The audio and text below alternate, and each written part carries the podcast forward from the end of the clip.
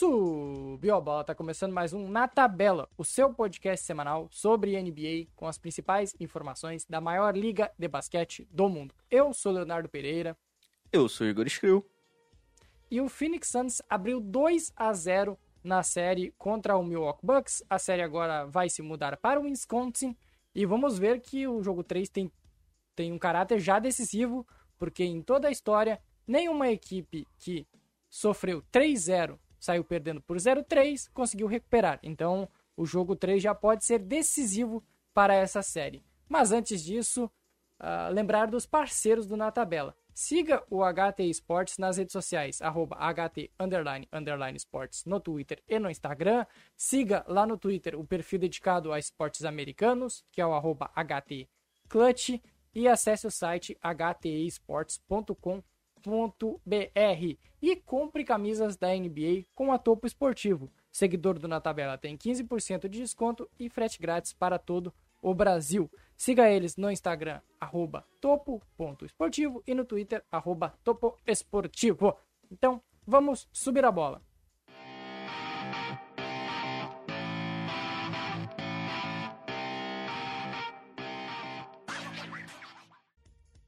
Nessa versão Express que a gente está fazendo de 15 a 20 minutos, que recebeu boas views na última edição, então parece que o pessoal está gostando dessa análise curtinha.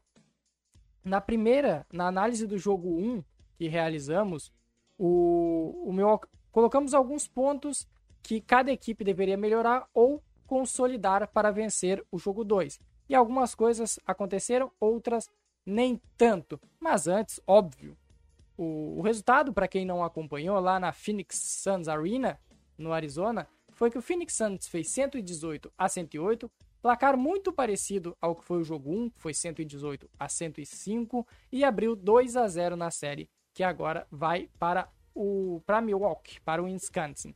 Primeiro, Igor, falamos que a fórmula para o Bucks se recuperar na série era um maior volume para Yannis Antetokounmpo. E o Yannis teve esse maior volume, foram 42 pontos, 13 de 22 nos arremessos e ainda 12 rebotes. O Yannis fez a sua parte, porém, no entanto, contudo, todavia, o resto do elenco do Milwaukee Bucks não ajudou nem um pouquinho. Pois é, Léo, foi um jogo, eu diria que bem diferente do jogo 1, para ser sincero. É, Milwaukee começou a partida muito bem, né? Abriu até uma vantagem ali de 9 pontos, se eu não estou enganado, no primeiro quarto. E pareciam que as coisas estavam caminhando para o lado da equipe de Wisconsin. Até que o nosso querido Phoenix Suns conseguiu uma corrida e a partir dali nunca mais olhou para trás.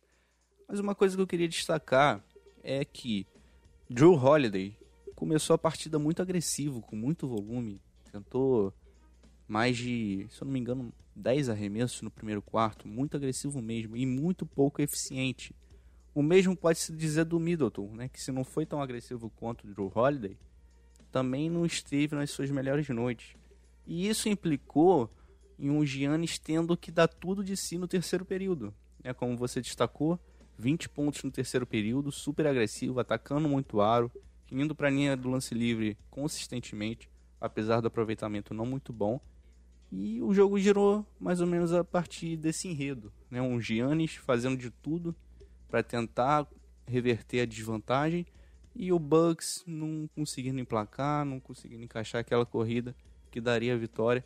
Sendo assim, vimos um jogo muito bem administrado pelo Phoenix Suns, a partir de apesar de um início não muito empolgante. O Yannis Antetokounmpo, ele entrou por uma, por uma seleta lista de maiores pontuadores em apenas um quarto nas finais nos últimos 25 anos. O Yannis se tornou o maior pontuador em apenas um quarto, com 20 no terceiro quarto do jogo 2. E a lista, o top 3 é completado por Kobe Bryant em 2010 com 19 e LeBron James em 2014 com 19 pontos também. O, as estatísticas do terceiro quarto do Yannis Antetokounmpo são impressionantes. Ele teve 5 de 6 nos arremessos na, no quarto, 9 de 14 no lance livre e marcou 20 pontos apenas nesse quarto, além dos rebotes, das, dos quatro rebotes e duas assistências. Ali foi onde deveria ter tido a arrancada que o Bucks precisava. Por quê? Porque o Bucks venceu o primeiro, primeiro quarto por 29 a 26, perdeu o segundo quarto por muito, 30 a 16, e foi ali onde o, o Suns conseguiu abrir um espaço de tranquilidade para administrar o restante da partida. E o terceiro quarto foi 33 a 32.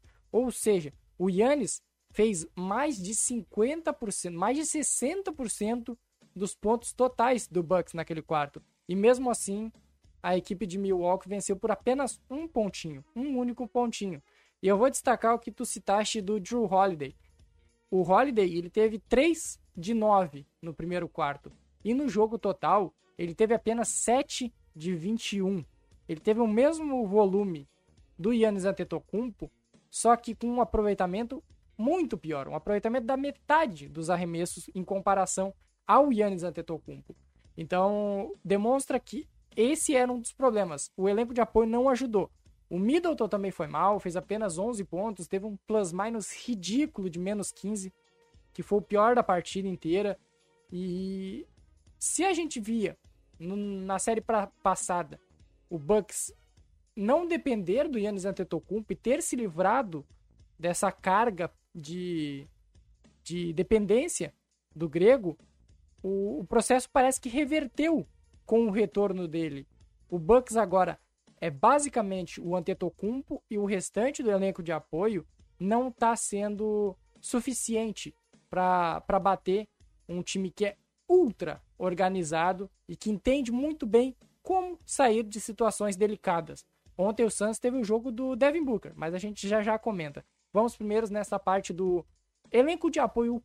É inexplicável, Igor. Não me entra na cabeça como que o time joga tão bem sem o Yannis, todo mundo sobe de patamar, e aí quando o Antetokounmpo volta, o time piora como coletivo. Apesar de toda a explosão de pontuação do Antetokounmpo, eu não consigo entender. Léo, eu adoro esse debate. Eu tava pensando justamente nisso enquanto assisti o jogo de ontem, e foi até uma coisa que eu passei brevemente no nosso preview para a série. Por quê? A gente, nós, né, fãs de NBA de uma maneira geral, quando vê um time jogando tão bem sem seu principal jogador, tende a acreditar, o que é natural, que quando esse melhor jogador voltar, vai ser um, um time muito melhor, né? Que ninguém vai segurar, porque agora o Drew Holiday tá voando, o Chris Middleton tá jogando muito bem, o Brook Lopes está sendo dominante. E na verdade, quando você coloca um jogador com volume, com a, com a responsabilidade, com a gravidade que o Giannis Antetokounmpo traz para o jogo, você muda totalmente a dinâmica do time. Né? Não estou falando que a presença do Giannis é prejudicial ao Bucks, obviamente não é. Mas quando você adiciona um jogador com essas características, você consequentemente impacta no desempenho de um, de um cara aí que é coadjuvante e que assume um papel de protagonismo no momento de necessidade. Né? Então, assim, surpreende um pouco o Bucks não conseguir jogar tão bem como jogou no final da série contra o Hawks, mas é compreensível, né? E a gente viu um Giannis com papéis um pouco diferentes, como a gente destacou no, nesse primeiro momento, muito mais agressivo, tendo muito mais a bola na mão, atacando muito mais em transição. E agora a gente precisa ver pro terceiro jogo que Giannis a gente vai ver e como Chris Middleton e Drew Holiday conseguem elevar esse nível, né? Porque eles são indispensáveis se o Bucks quiser vencer essa série. Aí eu te pergunto, o, é culpa é de quem? É do Yannis? É do Middleton? É do, do Budenhauser que não consegue fazer a equipe uh, se, uh, render ao redor do Antetokounmpo? É, uma, é um questionamento até a se fazer caso o Bucks perca essa final e se vencer também, isso vai ser vai ser alvo de análises. Mas por outro lado, na outra ponta da série, essa sim que está muito feliz, o Phoenix Suns que fez 2-0, que venceu mais uma partida, teve no o seu protagonismo desta vez no Devin Booker. Se na primeira partida quem se destacou foi o Chris Paul, nessa foi o Devin Booker. 31 pontos, 5 rebotes, 6 assistências, um aproveitamento até sólido de 12,25 e 7 de 12 na bola de 3 pontos. E melhor ainda, quando o time estava com alguma dificuldade, sentindo o, o bafo no cangote do Milwaukee Bucks chegando, o Devin Booker chamava a responsabilidade, ia lá, matava uma bolinha de três, matava uma bolinha no mid-range, atacava o aro, conseguia uma, ou, algo para dar um desafogo para essa equipe. E é isso que grandes jogadores fazem, né, Igor? Apesar da juventude do Devin Booker, ele tem a confiança para colocar a bola embaixo do braço e, e vencer, digamos assim. Sem dúvida, Léo. É algo que a gente vem pontuando aí ao, ao longo dos playoffs. A capacidade que o Phoenix Suns tem de responder às situações adversas do jogo. E não foi diferente nesse jogo 2. Acho que, como você destacou bem, o Devin Booker especialmente no terceiro quarto, onde o Gianni chamou a responsa pelo lado do Bucks e, o, e a equipe de Milwaukee conseguiu uma corrida né, ali nos primeiros minutos, o Booker foi muito importante, porque ele foi esse cara que conseguiu desafogar o ataque e manter a vantagem do Phoenix Suns, né? Foi um momento chave do jogo. E os 12 pontos que ele anotou nesse período, com certeza tem um peso muito grande nessa vitória, nesse resultado final. E o outro nome o outro grande nome do, do Suns nesse jogo foi o Michael Bridges, com 27 pontos, talvez o melhor jogo dele nos playoffs dessa temporada, sendo também, assim como o Booker, um desafogo, um jogador que estava sempre se aproveitando do espaço gravitacional dos outros atletas geravam para ele, do espaço que o, o Booker e o Chris Paul chamavam a marcação, e, e sobrava para ele algo mais livre, um arremesso mais tranquilo ou uma enterrada para ele em algum passe do Paul ou do Booker. E ele foi o grande nome, ele teve 27 pontos na partida, o segundo grande nome do jogo. E o Suns, ele é tão efetivo, ele sabe tão bem o que fazer em momentos adversos que vou, duas posses, dois momentos representam muito isso.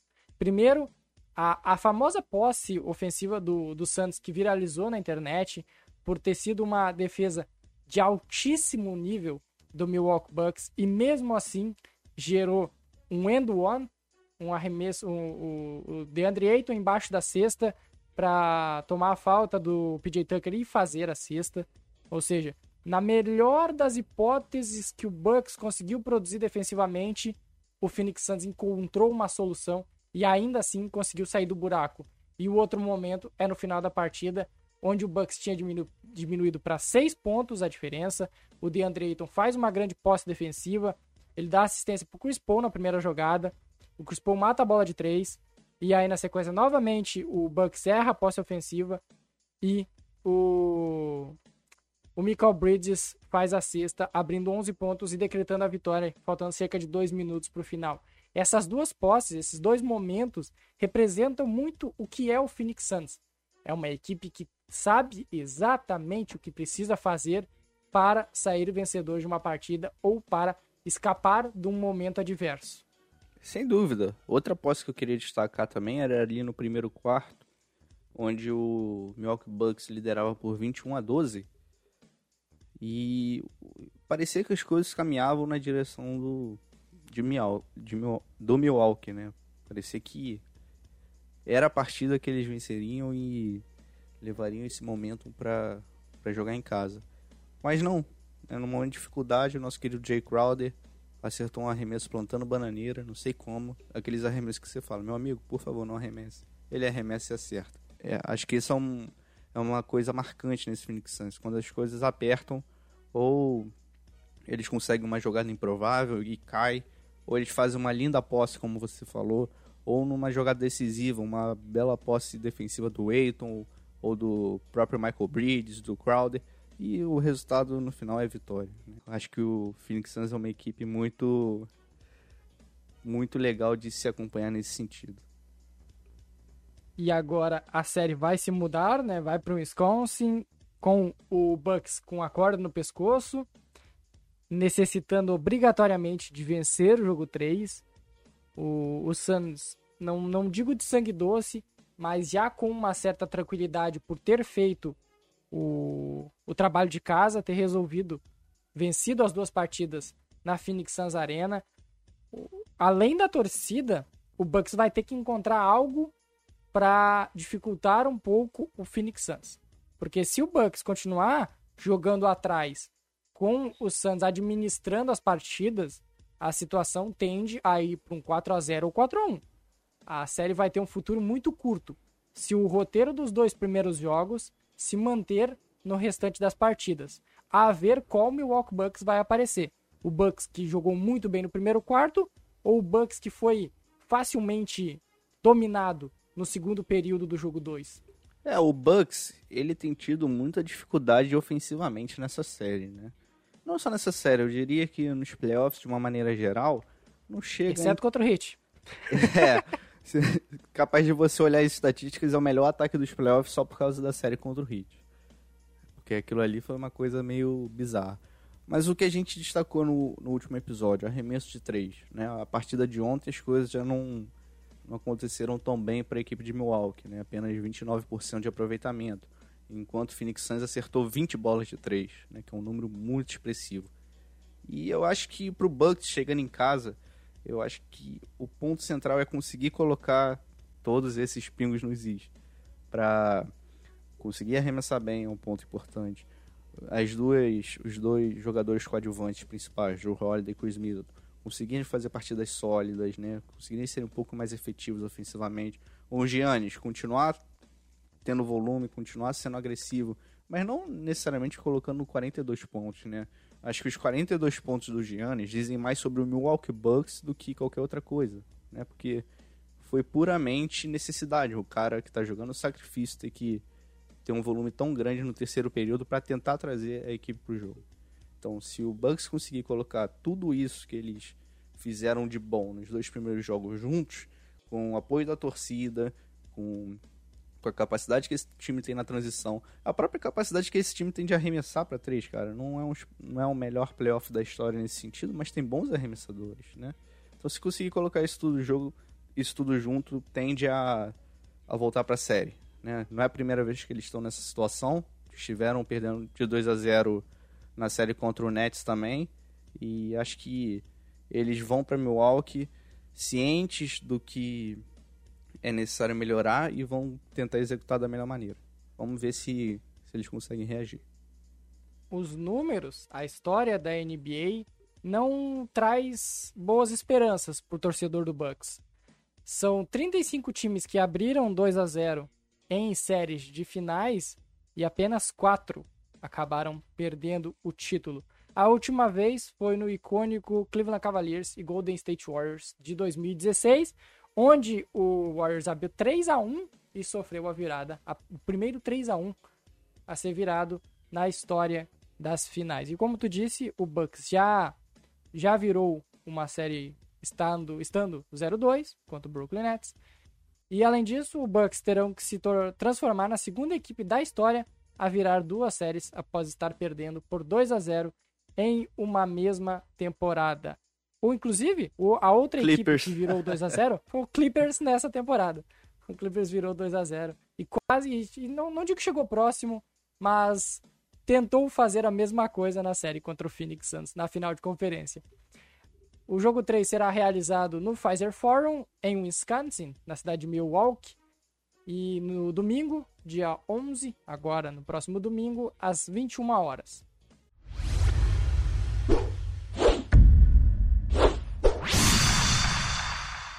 Então é isso, galera. Vamos encerrando mais uma edição da tabela. Lembrar dessas edições, edições Express aí.